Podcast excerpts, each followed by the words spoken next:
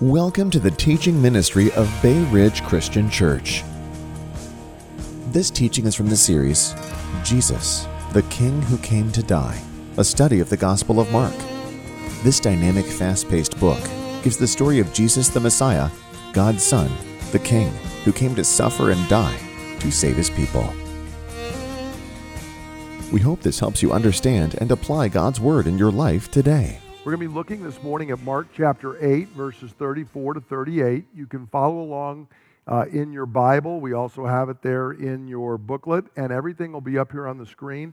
I'm going to be using, um, I was asked recently, I used the nineteen eighty-four version of the New International Version, that, that translation of Scripture.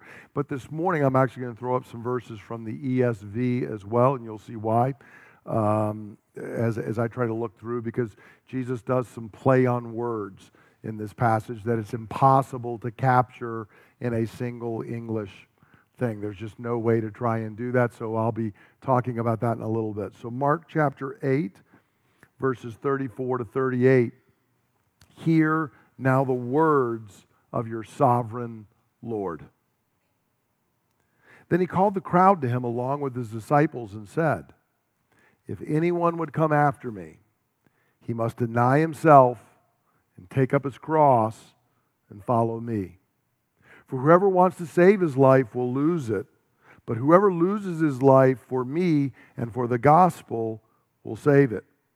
What good is it for a man to gain the whole world and yet forfeit his soul? Or what can a man give in exchange for his soul?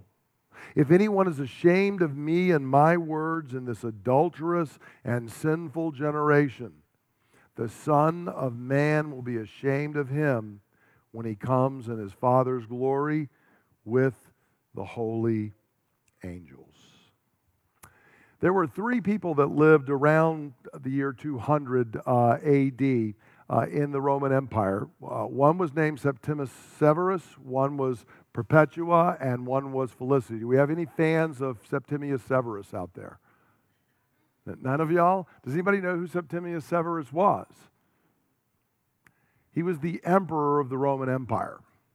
And actually, during his time, he was shortly after Marcus Aurelius and Commodus. So if there are fans of Gladiator out there, that movie, not exactly a fully historical movie, but he was the next emperor after Commodus had been the emperor and came in. Severus was a powerful uh, emperor. He actually expanded the empire back. He went back up in England and restored Hadrian's Wall and even extended a little bit beyond that. Worked over in the east, defeated what was basically the Persian Empire in some major battles, did it.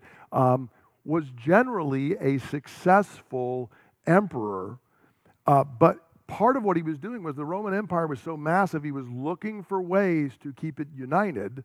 And one of the things he did, which was very common among the emperors, is he said, basically, I don't care who you say you're worshiping as long as you just worship all the gods together so that we can we can mash all of this together. He basically took all of the religions that had been there, thrown them, threw them into a blender, put it out and said, everybody worship along this way. And as long as you'll do that, we won't have a problem.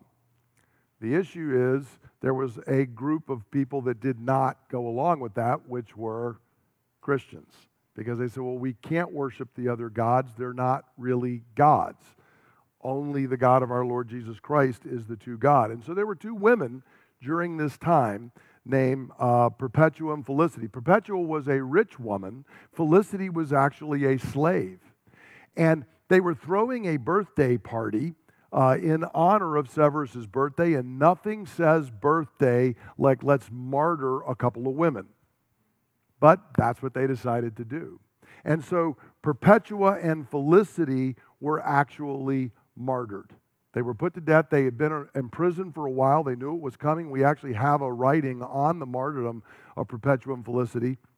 And they actually died with joy and said, doesn't matter, because you can kill this body, but we are going to be raised, and we're going to live in eternal joy. And so, though they died broken and martyred, they died with joy. And in fact, they are actually honored. Many churches that follow a church calendar have feast days and celebrations for these two women who were early martyrs. When we went to the catacombs in Rome, there were actually carvings in some of the catacombs regarding Perpetua and Felicity. They became quite well known. Severus, on the other hand, when he died, at the height of his power, he had suddenly caught an illness. He knew he was getting sick and dying, and his words near his death were, "I have been everything, and everything is nothing. A little urn will contain all that remains of one for whom the whole world was too little." Wow. Why? How can that be? Well, Jesus actually express, uh, teaches us this morning. He explains why that paradox is and what we're talking about is we're going to be looking at the disciples' cross. So I want to take a step back for just a moment for those who haven't been here as we've been going through Mark's gospel and remind us what is happening. You remember in this section, Peter, for the very first time, as the first person in the Gospel of Mark, that when Jesus says, "Who do you say I am?" Peter has the right answer and says, you're, you're the Messiah. You're the King. You're the one we've been waiting for. This amazing moment in the Gospel. And then we read in verse thirty-one, in the very next verses, uh, we read, Jesus says, "He then began to teach them that the Son of Man must suffer many things, and be rejected by the elders, chief priests, and teachers of the law, and that he must be killed, and after three days rise again." So Peter says, "You're the King. I figured it out." And Jesus says, "You're right. So let me explain what it means that I'm the King. Because I'm the King, I'm going to suffer. Because I'm the King, I'm going to be rejected. Because I'm the King, I'm going to be put to death." And what is Peter's response to that? "Oh, no, Lord. No, no, no, you do not understand Jesus. That is not what's going to happen." Okay, you remember? So we're actually told he rebukes Jesus. Very strong word. And Jesus says, "Oh, thank you for correcting me, Peter." Right? What is Jesus' response back? He rebukes Peter back and says, "Get behind me, Satan. You don't have in mind. You, you're not thinking in the ways of God. You're thinking in the ways of men." And so he has laid this out, and, and he says, look, I, I have to do this. I must suffer many things because, as we saw last week, we went back and looked at Isaiah fifty-three. The whole Old Testament had prophesied that actually when the Messiah came, when the Son of Man came, when the second Adam came, he was going to have to bear the penalty for our sins. Uh, he was going to have to walk the way of the cross, and only then would he receive the crown. And so I give this background because it's imperative. The reason Jesus rebuked Peter so strongly is the disciples have to understand this, because if they have a wrong view of what it means that Jesus is the Messiah, they're going to have a wrong view of what it means to be a follower of the Messiah. If you have this, this political, triumphant view of what it means that Jesus is the Messiah, you're going to be expecting certain things to follow for you that are his disciples. And if you've read the Gospels, we see how often this goes. It's going to continue on, where James and John are like, "Hey, we're going to Jerusalem, and when we get there, you're going to sit on your throne, and we just want to know, can we sit on the right and the left?" And remember, and Jesus has said, "See, you, you're still misunderstanding who I am and what's going to happen to me, and oh, you're going to be with me, but it's not going to be quite what you think." So that's what Jesus is delving with to in this passage. But what's really interesting is he doesn't just continue speaking to the disciples. All we've been hearing about is kind of Jesus off with the disciples, but suddenly Mark tells us when this conversation happens, there's a crowd nearby. And notice what we tell, what we read in verse thirty-four. "Then he called the crowd to him along with his disciples and said, 'If anyone wants to be my disciple, this is what it means.'" So notice what Jesus is saying here is that the way of the cross is not just for the Messiah. It's not just for the twelve apostles. It's not for a few super saints. Who's the way of the cross for? Anybody who wants to be a follower of Jesus. It is for all followers of the Messiah. And so he's saying they have to know this. If anyone wants to be a disciple, you're going to have to walk the way of the cross. This is not some second stage, he's saying. This is not how you get, you know, it's not, wow, Perpetua and Felicity, they had to walk the way of the cross. I'm so glad I don't. Then Jesus would say, then you're not my disciple.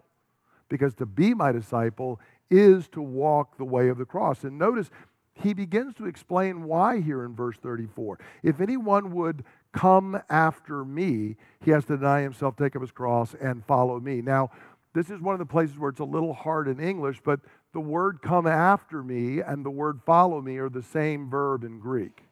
And if you think about it, you can understand why, but it's the, it's the same verb that's going on here. Jesus is saying, look, this is the essence of discipleship.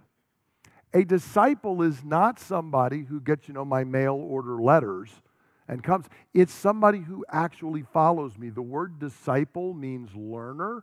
And back then, the most common way of teaching, this is, you know, with uh, Socrates and Plato and Aristotle, they would walk around while they taught, and the disciples literally walked behind them. They followed them. That's how the teaching happened. So instead of me standing here and people sitting out there, we would be walking in a crowd, and one person would be teaching and the others are asking questions and then learning. And so he's saying this is the essence of being a disciple, is that you follow me. But because a disciple is a follower, if Jesus is walking the way of the cross, then where do disciples walk? The way of the cross. You, you can't be a follower if he's walking the way of the cross and say, but I'm going to be walking the path of no struggles, no problems, nothing but, you know, bliss. It doesn't work, work that way, because the master is actually walking on the way of the cross. So every disciple has to do this. To refuse the way of the cross is to renounce being a disciple of Jesus. It says, Lord, you came up, but now that I know you're going to walk the way of the cross, thank you, it's been good, but I'm going to take a different path. Because the disciple, I mean, the master is walking the way of the cross. So what does it mean to walk the way of the cross? What is he talking about here? Now, the New Testament is rich in teaching on the cross. There are multiple different aspects. And in After Hours, the little video that I'll make this afternoon, and it'll come out on Tuesday, I'm going to talk about the, the different aspects of the cross in the New Testament. We're going to be talking about one of those this morning. So when we're talking about the way of the cross, we're talking about this aspect of a disciple's cross, what the disciples' cross is. And notice Jesus here gives a couple of terms to describe it. Number one, the way of the cross is the way of self-denial. Now, this is challenging enough if Jesus said the way of the cross is that you have to deny things that you might like to yourself. But notice, that's not what he said. What do I actually have to deny? Myself. I'm not denying things that I like to myself. I'm actually denying my very self. It is the very denial of myself. It is the very denial of my own desires, even my deepest desires. It is the denial of my own identity so that I can take up the identity and the desires of the kingdom of God. Now, this is critical for us to understand. The way of the cross is not that I periodically or even consistently say, gee, I like red meat, but I've given up red meat to be a disciple of Jesus. Okay, that, that's not what this is. This is saying, I have my own identity, my own desires, my own way of doing things, the way I think of myself and what I want and what I want to run after. And Jesus says, at that exact place, that has to be submitted to the kingdom of God. That has to be denied, and instead you take up the way of the cross. And even if Jesus were to give me back some aspect of what it was I was desiring, it is always at his will and his pleasure. Now, hear this. This runs directly counter to our age. Our age tells us the purpose of life is self-fulfillment. Jesus says life is self-denial. our age says the purpose of life is finding, embracing, and expressing your authentic self.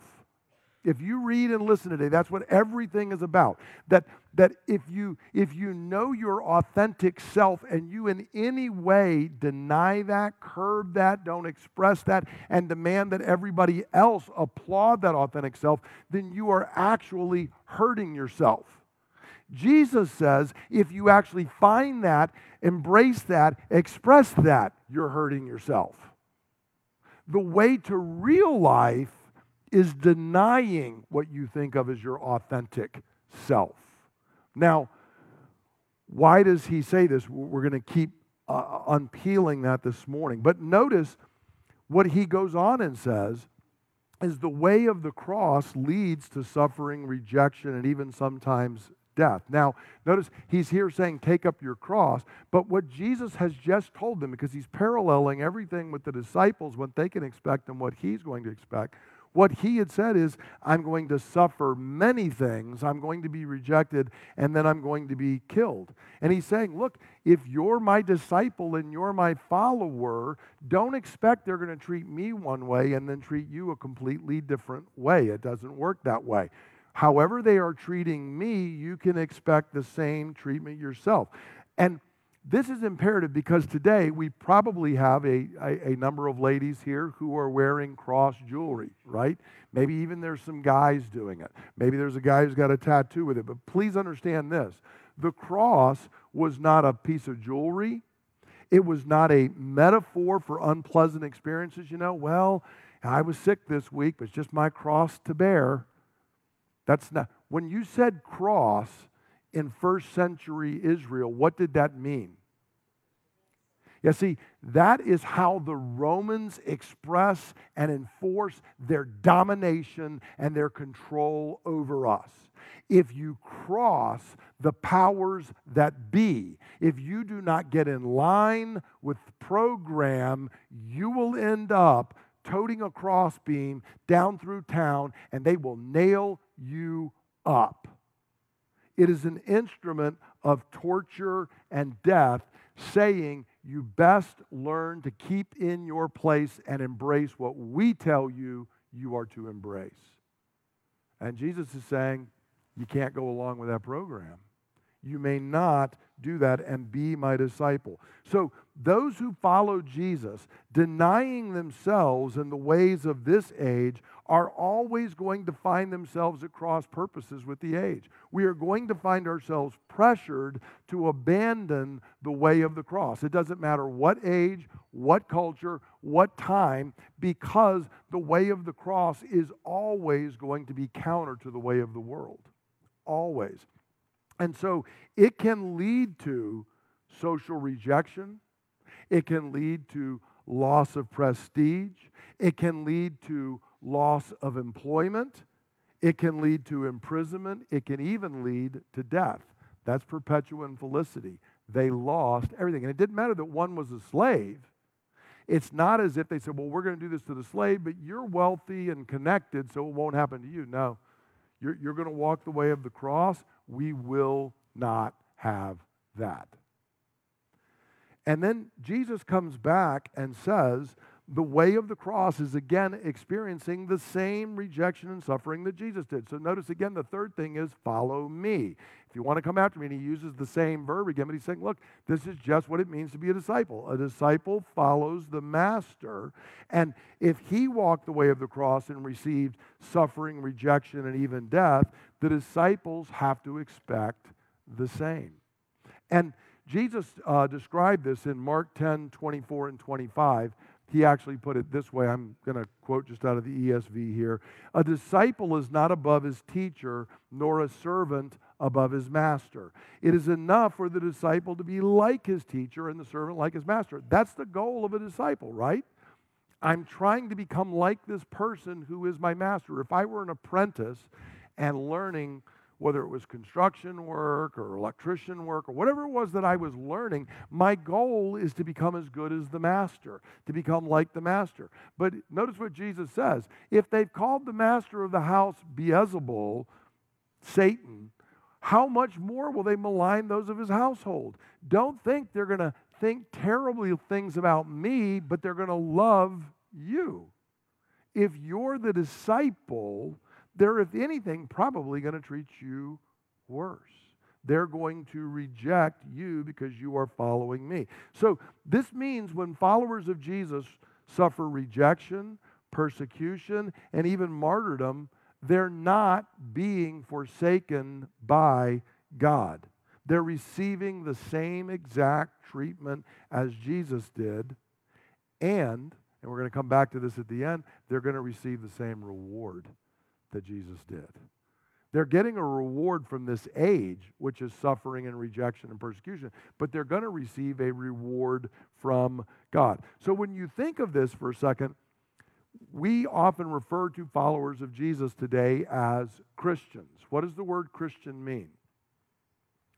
It means little Christ. That's what it actually is. It was originally a derogatory term in the New Testament. The followers of Jesus at Antioch were first called Christians. It was a derogatory term that's become our thing. But the point is, if you are a little Christ, and the true Christ received suffering, rejection, and death, what should we expect? The same thing. Now, the good news is it's a little thing, because as we saw last week in Isaiah fifty-three, Jesus actually didn't deserve it, and Jesus actually had to bear eternal wrath and punishment for our sins. You and I are never going to have to do that. But just as the Master has received suffering, rejection, and death, we shouldn't expect anything other. Now, one might say, well, then why would I want to be a disciple? And Jesus is going to give us here four reasons, four benefits of the way of the cross. Now, at this point, I mentioned I'm going to throw up the E S V here, because the N I V, in English, we don't like repetition, saying the same thing over and over again. This is one of the differences. In Greek, they like saying the same thing over and over again. So what is good Greek is bad English. And so sometimes when they're translating, we want to use some variety, but I want to point out here and show Jesus has four sentences or clauses that actually begin with the Greek word for for. Okay, um, it's it's the Greek word "duh" and uh, or "da." And notice it begins. There's four times here: verse thirty-five, verse thirty-six, verse thirty-seven, and thirty-eight. And Jesus is saying, "I'm gonna, I'm gonna give you the reasons. Why should you do this? Why would you want to do it? Let me describe to you four reasons why you should try and do it." And so I'm going to use the E S V here so we keep that, that word for in front of us. We've seen the cost. Jesus is saying, here's why the cost is worth it. Reason number one, the paradox of finding and losing life. This goes back to what I kind of began with. Notice what Jesus says in verse uh, thirty-five, "For whoever would save his life will lose it, but whoever loses his life for my sake and the Gospel's will save it." Now, this is a paradox. We think the way to save our life, to get our life, to find true life, is actually through self-seeking. But Jesus says that actually causes us to lose life. And rather, if you're willing to give your life away, if you are willing to suffer this rejection and even death for me and for the gospel, you're going to find that you get true life is what's going to happen. Now, it is a paradox, but please understand the reason it is this way is because reality is based on the character of God. And God is a giving being. He Everything is an overflow of his abundance. He does not seek and grasp. He gives away. Eternally, before there even was creation, the Father, the Son, and the Holy Spirit were in a relationship of love and honor and preferring and giving and overflowing towards one another. And then that spills out into creation. And God cares for creation. And Jesus even tells us, even if you are wicked and ungrateful, it still reigns for you. You still get sun. You are still cared for, even in this fallen, broken world. And so if you and I come in and we are made in the image of God, and we say, well, here's what I'm going to do. Rather than being giving, I'm going to be taking. Rather than there being an overflow, and as we say every week, rather than me being blessed to be a blessing, I'm going to take it and hoard it to myself. What ends up happening? The paradox is you not only don't grow, what you have dies. I've used the analogy many, many times that the Jordan River flows into the Sea of Galilee and it flows out, and behind it there is life everywhere, abundant life. It flows into the Dead Sea. It does not flow out. And what's in the Dead Sea? Right? It's aptly named, right? There's nothing there. Because those who try to hoard to themselves find it ends up producing death. So I remind you of, of the words of Severus. I'm actually going to throw them on the screen this time. Severus, I have been everything, and everything is nothing. A little urn will contain all that remains of one for whom the whole world was too little. I've taken, I've taken, I've grabbed, I've pulled to myself, and I've come to the end, and it's nothing. It's nothing. I thought I was going to be everything, and I'm going to fit into a little urn. How many of you know that is not how you want your last thoughts to be? And this guy had everything. But you don't have to go to Septimius Severus. You can go back to the book of Ecclesiastes in the Old Testament. Here's, here's basically the lesson of Ecclesiastes. The teacher says, look, I, I thought it might be earthly wisdom. So I sought wisdom, didn't quite work. I, I ran after pleasure. I had complete riches and wealth. I had great position and reputation and honor, and I had power, and I discovered, what's the phrase he uses over and over again in the book? It's all meaningless. Vanity of vanity. It is empty. There is nothing there. That's what he goes over and over and over again in the book, because he's showing you, I've tried every way.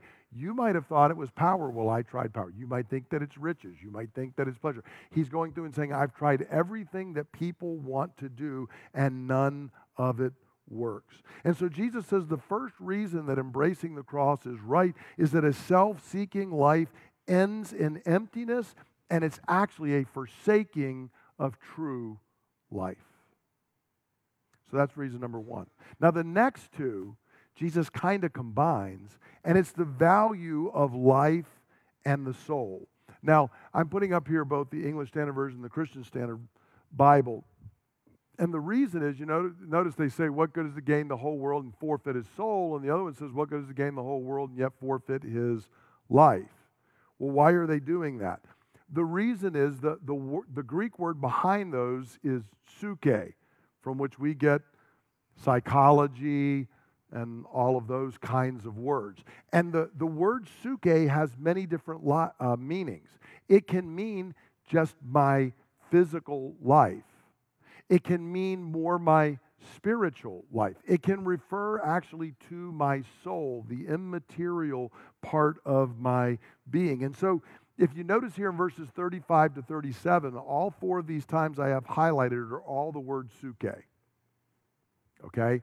And so in verse thirty-five, Jesus says, whoever would lose his life, or, or would save his life, will lose it, but whoever loses his life for my sake and the gospel will find it. Both times life is psyche. So you could translate it, and a few translations do, who would uh, save his soul will lose it, or whoever will lose his soul for my sake and the gospel will save it. But you can kind of hear, well, I'm not really losing my soul by seeking after the gospel. I'm actually saving it. And so really there, the idea is pretty clearly my physical life. If I'm trying to save my life, and so I'm willing to compromise on Christ and the gospel to save my life, Jesus says you're actually going to end up losing it. But if you're willing even to have your physical life end for my sake and for the gospel, you're actually going to save it. But notice as you move into verse thirty-six, what does it profit a man to gain the whole world and yet forfeit his soul, or as the Christian Standard Bible says, forfeit his life? Because if you kind of follow the play and word Jesus is doing, what Septimius Severus found is, I gained the whole world, and now I'm dying. And so if I told you, you can follow this path, and it is guaranteed that at the end of this, five years from now, you will rule the world. Not even just like Alexander the Great or Napoleon, you're going to rule the entire globe. And the only thing is you wake up the next morning and you die. Who would take that deal? And you say, well, I'd rather have the little bit that I've got and be alive than get the entire world and the next thing die. And Jesus says, so what, what profit is it to gain the whole world if at the end of it you're going to just die? And on, even on that level, everybody would say, that would be a stupid bargain. But the word there is psuche, so there's a little bit of a play on words because there's even something bigger. Suppose you could conquer the whole world. Suppose you were powerful and rich and of reputation, and in this life, everything worked out for you. There are people who indulge and indulge and indulge, and it seems like life works well. But at the end, you die. And when you die, what if I've gained the whole world, and in the process, I lost my soul? I gained the world, and I lived for years after, but at the cost of my soul. This is, you know, we've got little parables. You remember the, you know, the devil went down to Georgia is the popular song version of it. But there was the devil and Daniel Webster. There's all these literary things where people make this, this deal with the devil, but the cost is at the end you lose your soul. And of course, when you're reading it, you're like, dude, a fiddle made of gold is not worth it. Let me tell you, no, don't, don't bargain with your soul. But Jesus says that, in fact, is what can be happening here. At the deepest and most profound level, to gain the whole world at the cost of my eternal destiny is utter folly. And notice it's very clear when he moves into verse thirty-seven that by this point, psuche clearly is referring to my eternal soul, the part of me that is, you know, that that is uh, immaterial but real, and I'm going to be living forever. And Jesus says, what can you give in return for your soul? Nothing else matters. I mean, you know, if we started and somebody said one hundred dollars for your soul, any takers, right? What if it was a million dollars? Or what if I gave you this? And we, we start kind of going up. But what Jesus says, if you're thinking clearly, at what point would you say, yeah, my soul's worth that? Never. Because no matter what you can be given, life is short. That's what Severus found. And it doesn't matter if I live one hundred years. Life is short. And Jesus said, if you reject the way of the cross, if you think, I don't want to follow Jesus because it costs too much in the short term, Jesus says, number one, what if you gain the whole world and then you die? But number two, what if you've done all of that, but the cost of rejecting me is your soul? There's no bargain worth that. And that leads to the final reason Jesus gives us, which is the second coming of Christ and final judgment. Notice verse thirty-eight.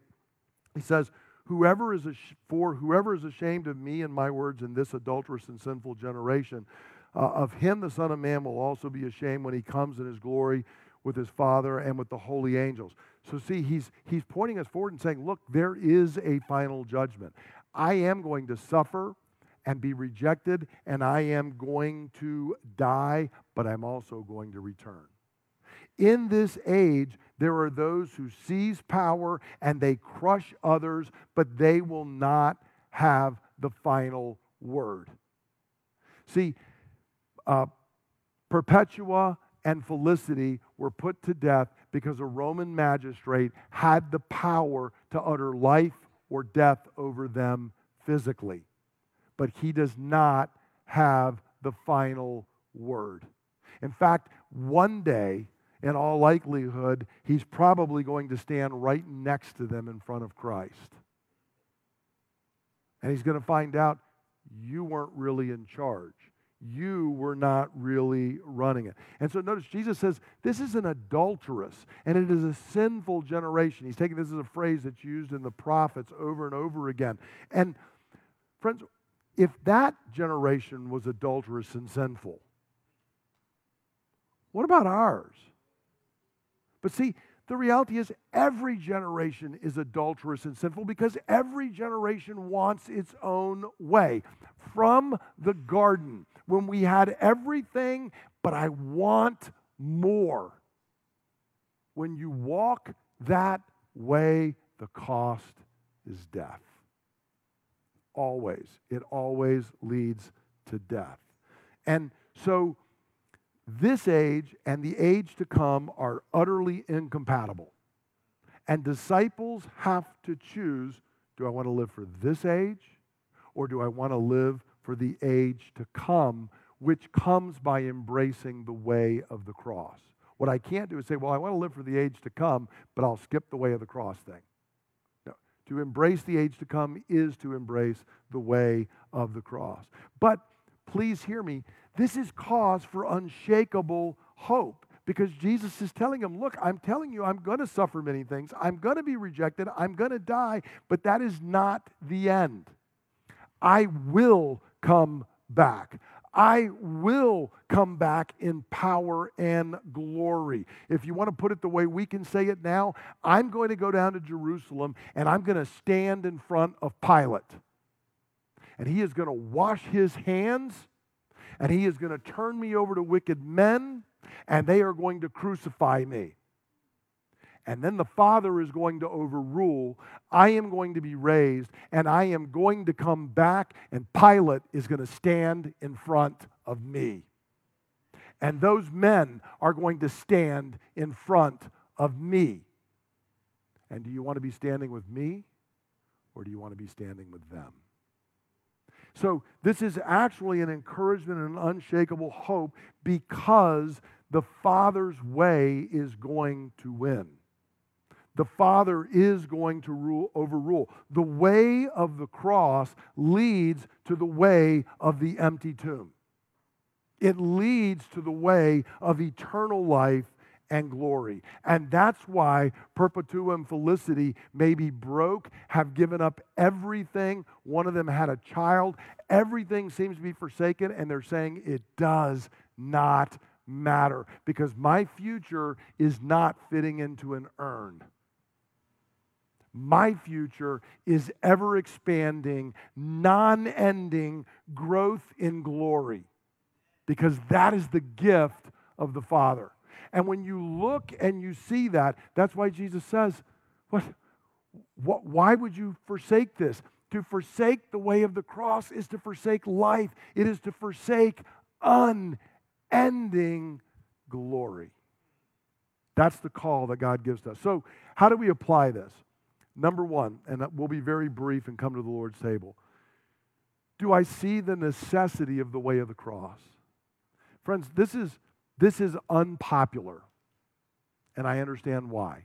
This is, this is not what will, you know, sell millions of books or get all kinds of things out there. This is not what fills stadiums with people. We don't want to hear about the way of the cross. But make no mistake, it is the only way for true disciples of Jesus. It is the only way.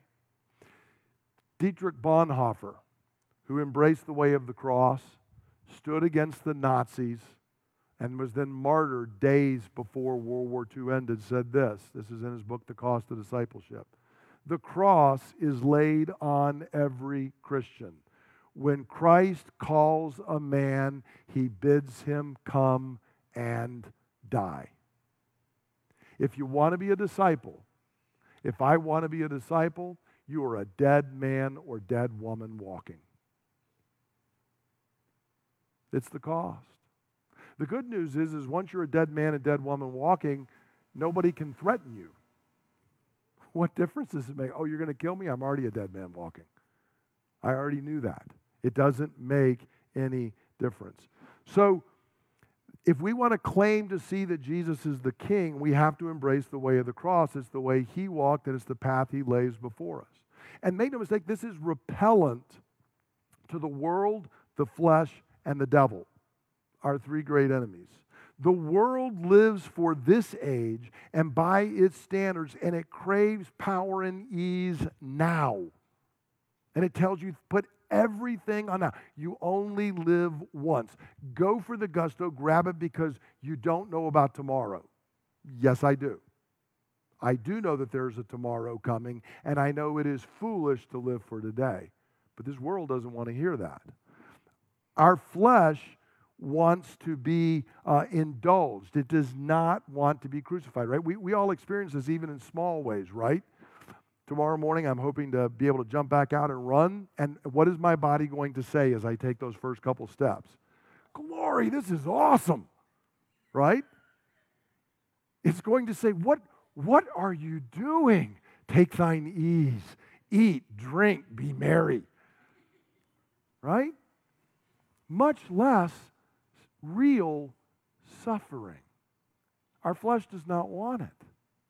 And then Satan, remember, in the temptation in the wilderness, he's already offered it to Jesus. Look, you know, you don't have to do this insane thing of the cross. Just if you just bow down real quick, you can just hit the ground a couple times, and I'll give it all to you. And Jesus says, no, no, that is not the way this works. Friends, he is offering the same thing to us. It is constant. There, there are, you know, there are all kinds of books written promising you, if you come to Jesus, everything will be wonderful. You, you will have your absolute best life now. If you're having your best life now, then hell must be awaiting. That's all I can tell you.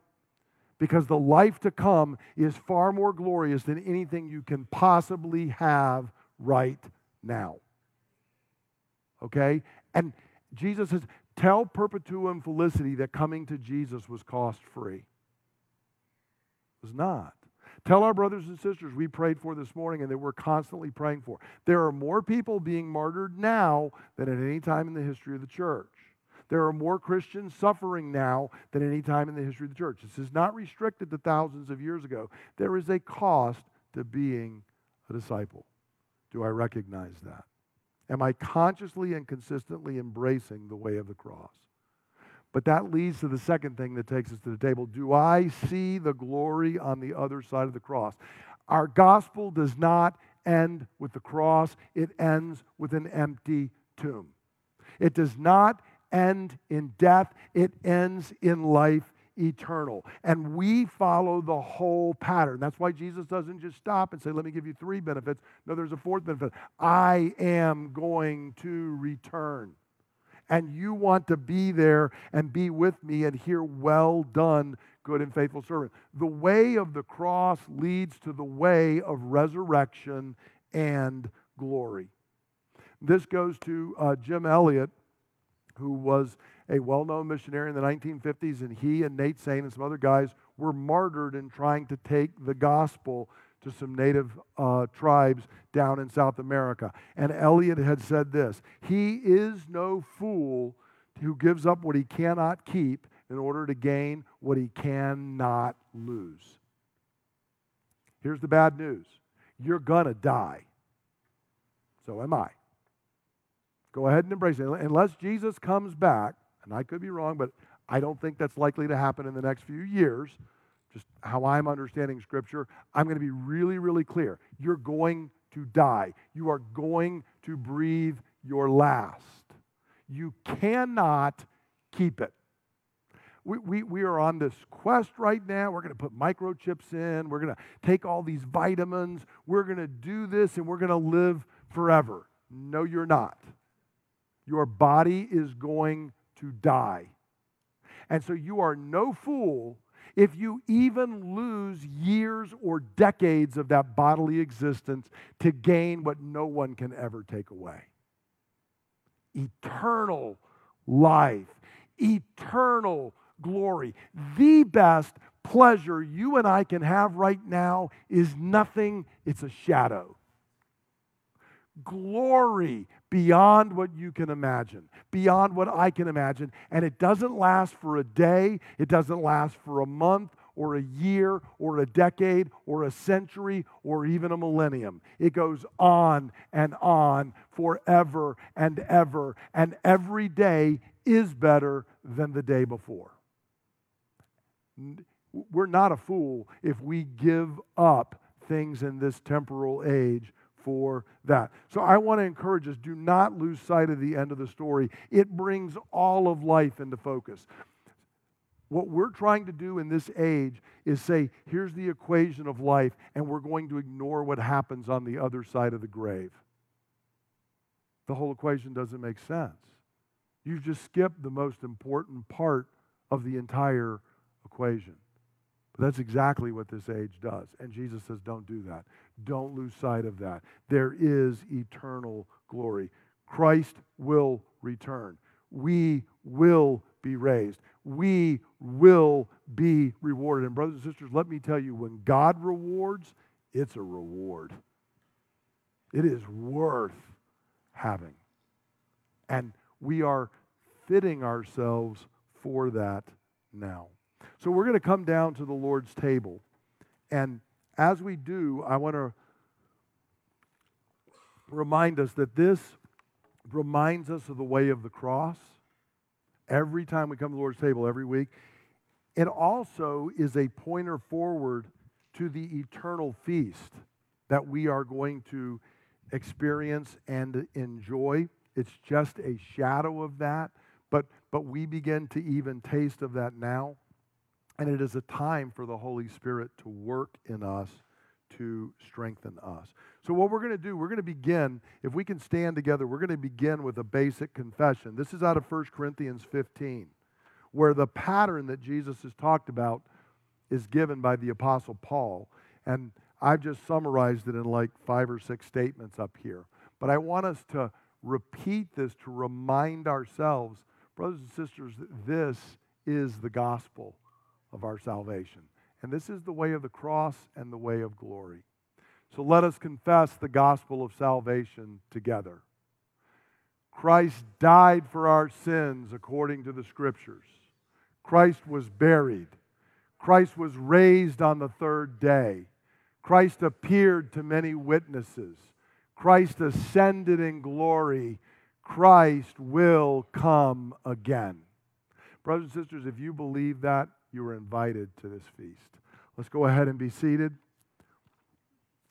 And I want to remind you, you can be a visitor here. You do not have to be a member of our church. This is not our table. It's the Lord's table. And thankfully, on that day, all believers are going to get some of the petty arguments we've had as we stand next to one another. And you're going to be fed by the hand of Christ. If you are looking forward to that day, if you believe what we just confessed, I invite you to come. For what I received from the Lord, I pass on to you, that the Lord Jesus, on the night he was betrayed, took bread, and when he had given thanks, he broke it. He said, "This is my body, which is broken for you. Do this in remembrance of me." In the same way, after supper, he took the cup. He said, "This cup is the new covenant in my blood, which is poured out so that all of your sins can be forgiven. For as often as you eat this bread and you drink this cup, you proclaim the Lord's death until he comes."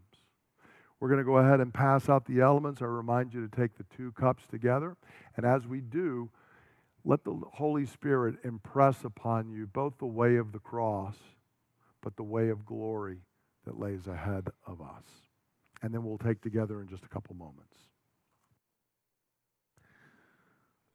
Lord, as we hold this bread in our hands, we are reminded that our Lord Jesus took our full humanity to himself, coming to fulfill our obligations and to bear our sin. And this im- required him to embrace the way of the cross, which he did willingly, being broken so that we might be healed. So, Father, we take this bread in faith, giving thanks for our Lord Jesus, the only Savior and mediator between God and man. Brothers and sisters, take and eat. Lord, you embraced the way of the cross, even when it required your blood to be spilled. But through your death, we have been given life. So, Lord, we thank you for your blood, which has sealed the new covenant, paid for all of our sin, and made us members of your covenant people forever. Brothers and sisters, take and drink. Let's stand together. As we do so, I'm going to do a closing prayer and benediction.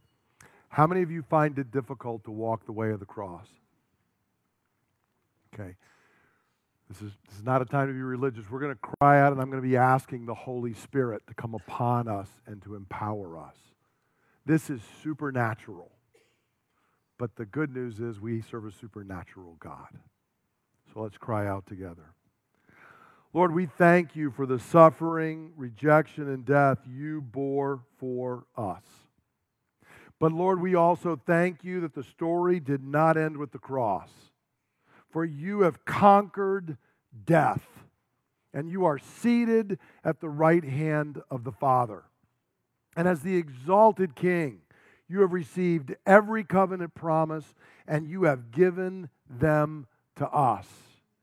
We thank you, Lord, that as the exalted King, you have poured out the Holy Spirit, who is the down payment of our inheritance and who keeps and sustains us on our way. Spirit of God, empower us to resist the broken ways of this world. Spirit of God, empower us to embrace the way of the cross this week.